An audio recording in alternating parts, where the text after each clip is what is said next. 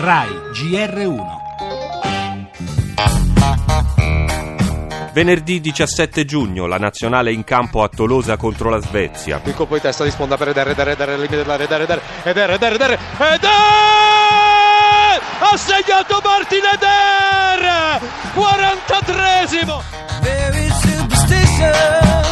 Un giorno preciso, il 17 giugno del 1970. Tra Italia e Germania per l'ingresso in finale. Poi insegna, ha saltato Schutz, passaggio, Rivera, rete, Rivera ancora 4 a 3. Mi sono trovato nel posto giusto, al momento giusto, con la preoccupazione di sbagliare. Non so se l'ho fatto per la televisione, per che cosa, però è andato di là. 4 a 3, gol di Rivera. Penso che ci debba essere grande soddisfazione perché io penso che in pochissimi avrebbero pensato alla nostra qualificazione agli ottavi dopo solo due partite. No? Io penso che la forza di questa squadra sia il fatto di conoscere pregi e difetti per mantenere sempre i piedi per terra.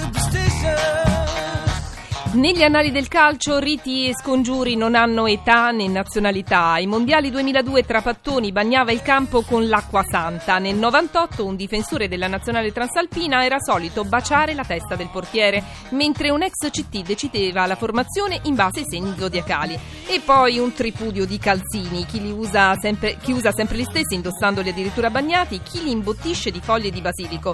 Ma ora su tutti i riti propiziatori ne svetta uno, il rito del 17. Al 17 giugno è legato un ricordo epico, Italia-Germania 4-3, mondiali del 70. E il 17 giugno, ieri, gli azzurri si sono qualificati agli ottavi degli europei 2016. Era venerdì ed Eder indossava la maglia 17. Insomma, alla nostra nazionale il 17 porta bene.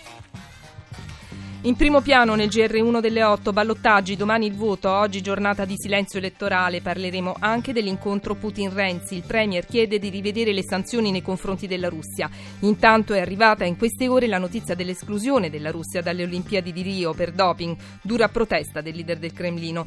Torneremo anche sull'omicidio della parlamentare laburista Joe Cox, si segue la pista neonazista, mentre sul fronte economico resta l'allarme per il rischio Brexit. La cronaca, la mala giustizia a Napoli e le polemiche per la Sicilia in fiamme, lo spettacolo, la festa della musica a Mantova.